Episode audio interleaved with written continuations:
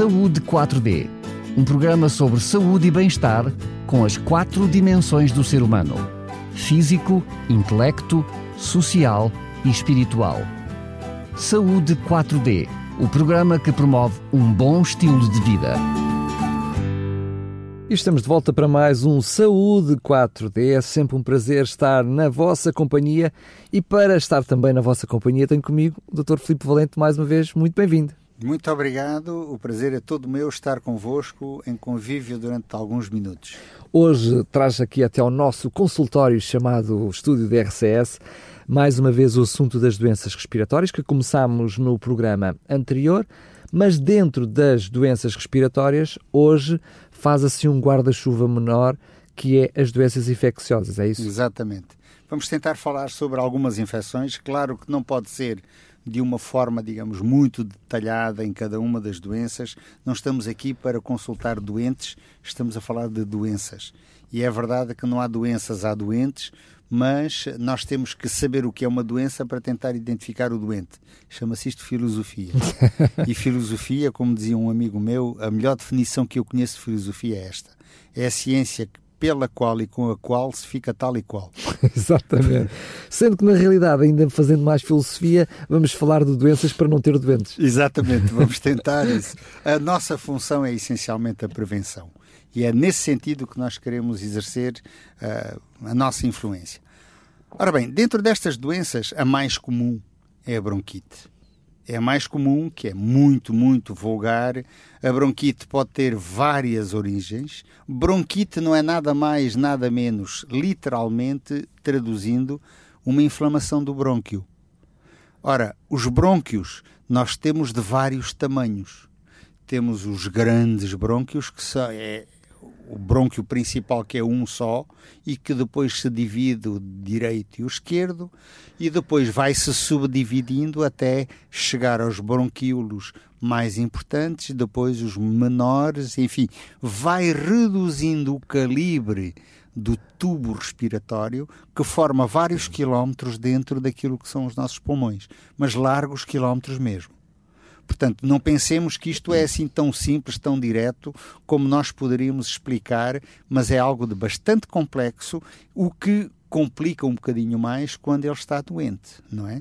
Agora, o que é mais comum é a bronquite dita crónica, que pode ser provocada pela simples poluição atmosférica. Quem vive, por exemplo, ao lado de uma fábrica potencialmente poluidora, poluidora, aliás, poderá ser vítima mais facilmente deste tipo de doenças do que um indivíduo que vive à beira do, do mar, onde há um vento que vai renovando uh, momento após momento o ar que respira. Portanto, as pessoas que vivem num ambiente poluído seguramente têm muito mais problemas respiratórios do que aqueles que não vivem. E muitas vezes situações. podem não se manifestar naquela altura, mas mais tarde, mais tarde pode, pode ter ainda consequências. Exatamente. Ora bem, na bronquite, se ainda se lembram do que foi dito no programa anterior, há uma inflamação da mucosa que é a camada mais externa do brônquio. Esta camada, portanto, defende-se de que forma? Primeiro, precisava das tais vassourinhas, dos tais cílios vibráteis, os cílios que varrem sempre no sentido do exterior e não varrer para dentro, varrem, não varrem para debaixo do tapete, varrem mesmo para fora, ok? E ao varrer para fora, quando há muita poluição, estas células vibráteis elas são substituídas por células produtoras de muco.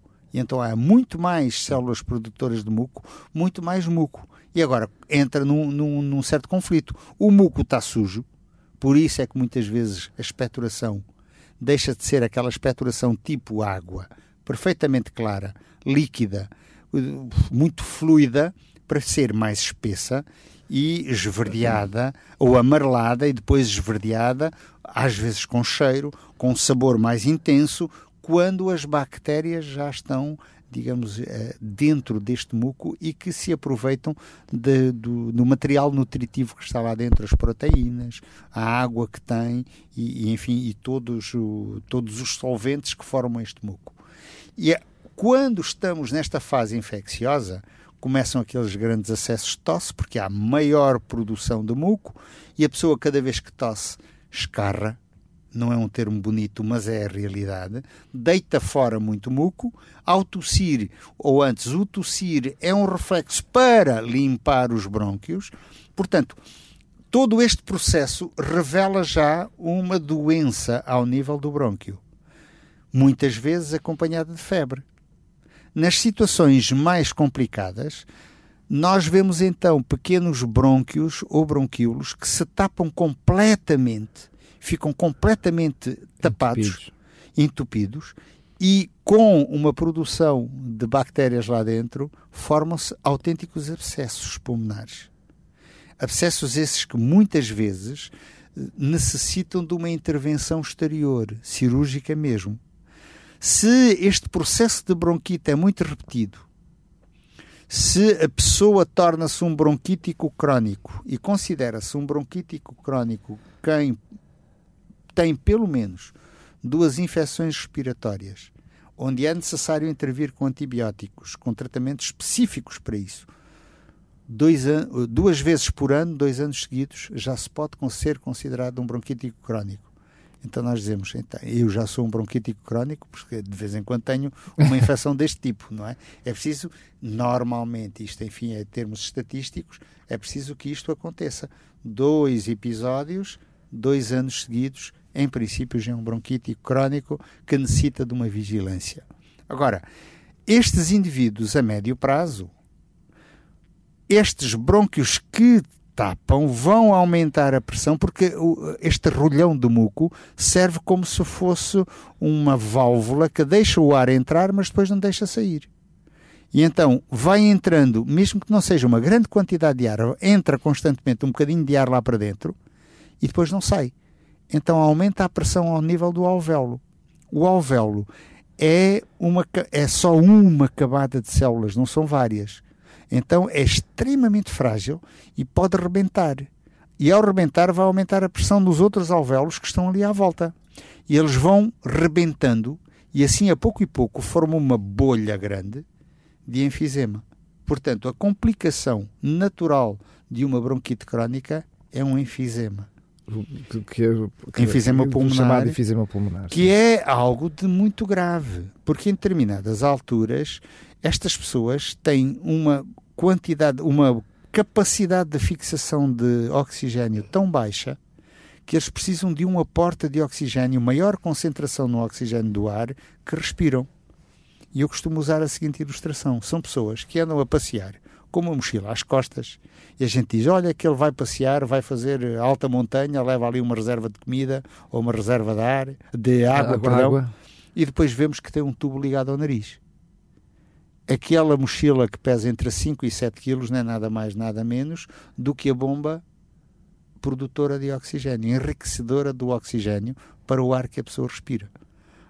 À medida que a pessoa respira, ele está a injetar uma concentração maior de oxigênio para que o pulmão possa fazer, digamos, a sua função, que é a função de uh, introduzir ou substituir o oxigênio ou o dióxido de carbono, aliás, que tem o sangue pelo oxigênio que vem de fora. Claro. E é a sua função na, na, na, respiração. Portanto, são indivíduos que estão dependentes de uma máquina e têm que viver assim. E podem viver dezenas de anos. Dezenas, quando eu digo largas dezenas, 20, por vezes 30 anos, podem viver com estas insuficiências. Portanto, muitas vezes consequência desta bronquite crónica.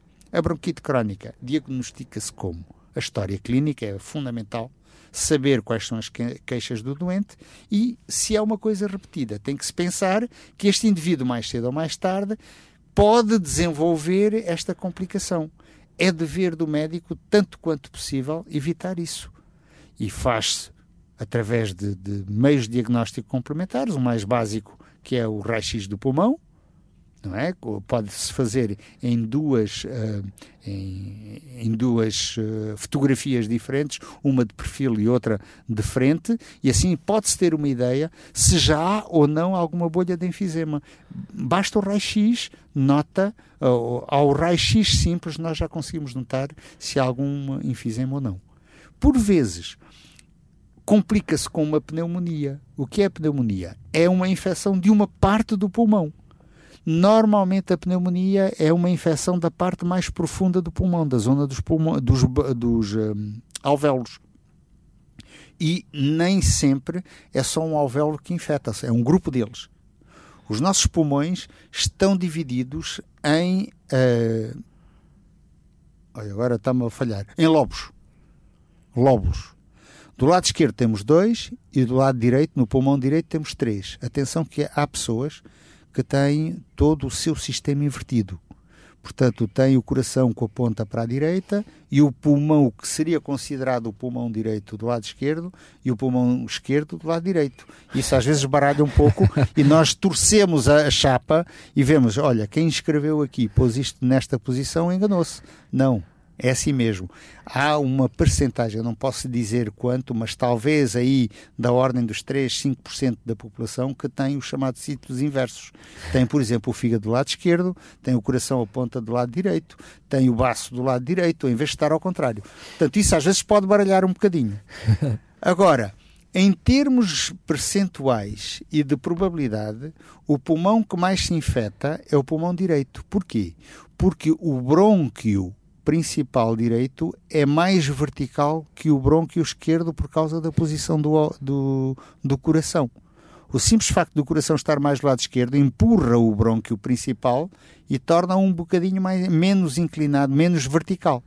Então, não só, por exemplo, uh, objetos que possamos inspirar, qualquer coisa que possamos inspirar de fora, entra mais facilmente para o lado direito que para o lado esquerdo, como também as bactérias entram mais facilmente para o lado direito e para o lado esquerdo. Não quer dizer com isto que nunca há uh, objetos estranhos, corpos estranhos claro, introduzidos do, lado, do outro lado. Mas são, é, isto é só em termos de probabilidades.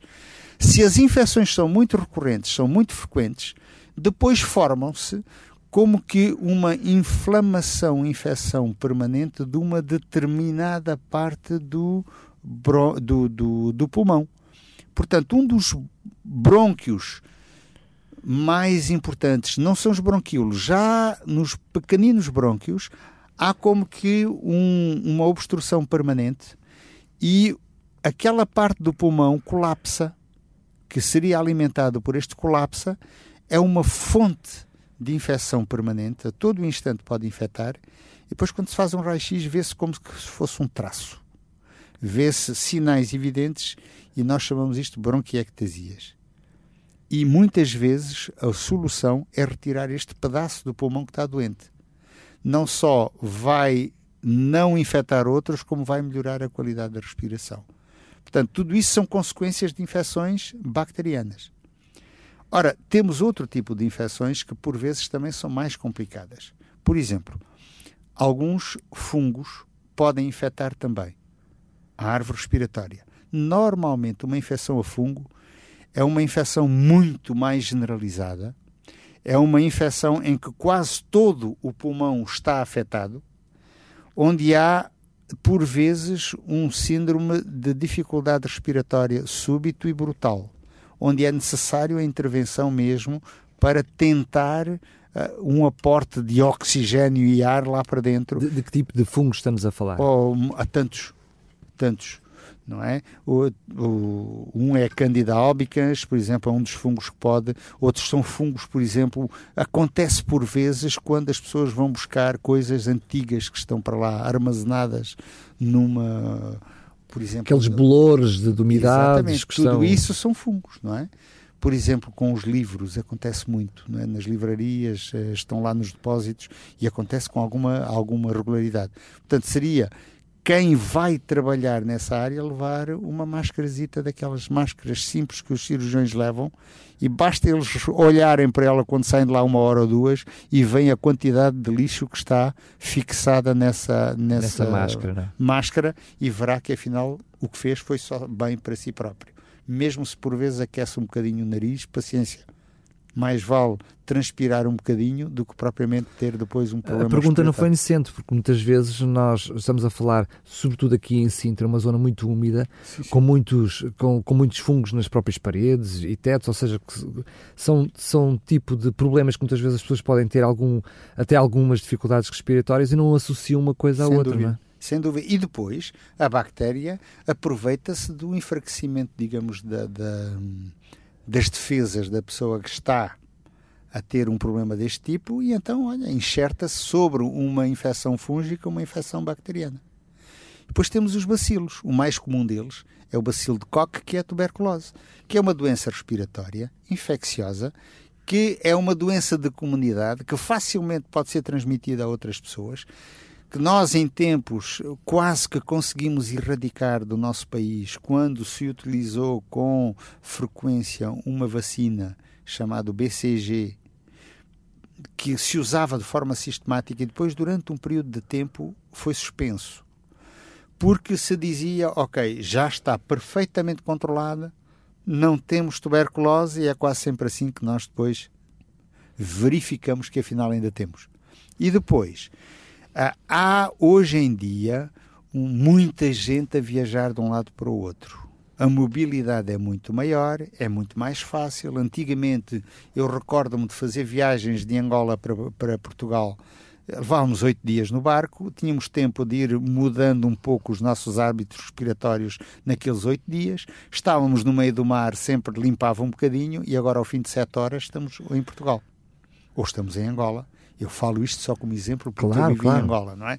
Mas esta mobilidade o que é que faz? Faz com que muitas pessoas viajem de um lado para o outro, podem vir de zonas onde este tipo de doença é mais comum e então chegam. E, numa... e até ainda vir incubada, ou seja, ah, sim, nem, sim. a pessoa nem, nem, nem, sequer tem sintomas. Nem tem, tem sintoma nenhum, exatamente. E depois, por qualquer motivo, até por estas mudanças de hábitos alimentares, de hábitos de vida, enfraquece um bocadinho mais e o, e a o, o bacilo que está lá dentro e o sistema imunológico baixa, o bacilo que está lá dentro desenvolve-se claro. e desenvolve a doença, ok?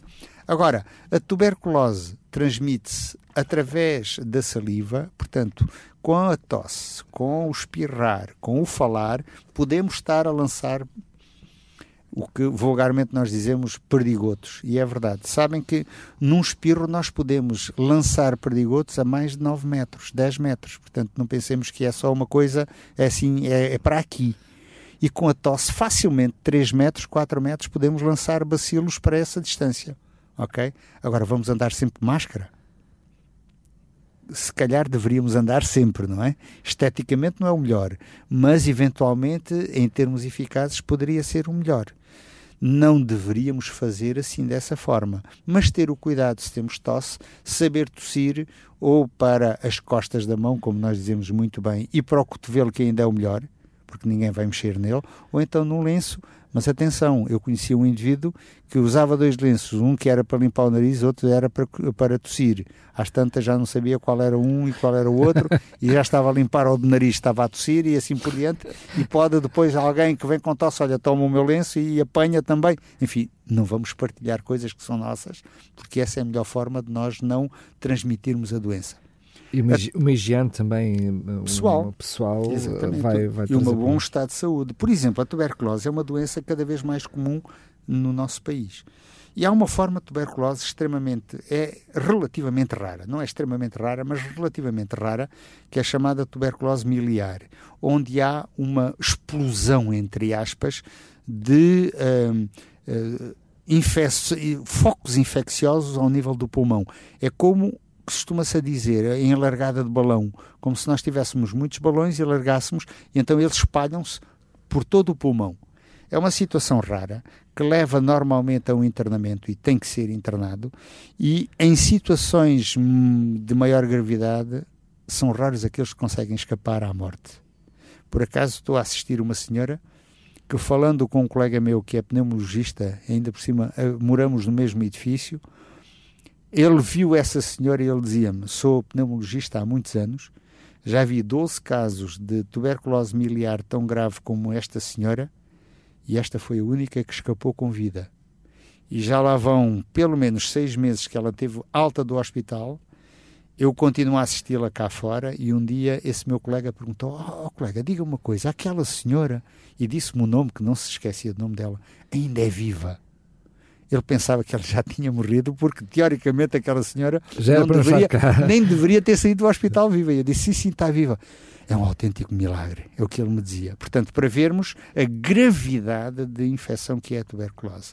Existe, exige um tratamento prolongado, ao contrário de uma pneumonia que podemos tratar numa semana, 10 dias, 8 a 10 dias, podemos tratá-la e ficou curada, acabou, pode ter nova pneumonia, mas aquela está curada. Mas há eh, também o inverso, que é a questão da pneumonia, a pneumonia agravada galopante, ou seja, eu tive uma gripe que era apenas uma gripe, mas depois como foi mal curada, desenvolveu uma pneumonia, como foi mal curada, desenvolveu uma pneumonia, pneumonia ainda maior, ou seja, há esta circunstância. Ah, isso depende muito da imunidade da própria pessoa. É? E da forma pessoas... como fizer o tratamento, muitas vezes Sem dúvida. o tratamento é feito de uma forma errónea. Exatamente. E... Agora, também há tipos de, de antibióticos que são mais específicos para a árvore respiratória ou não.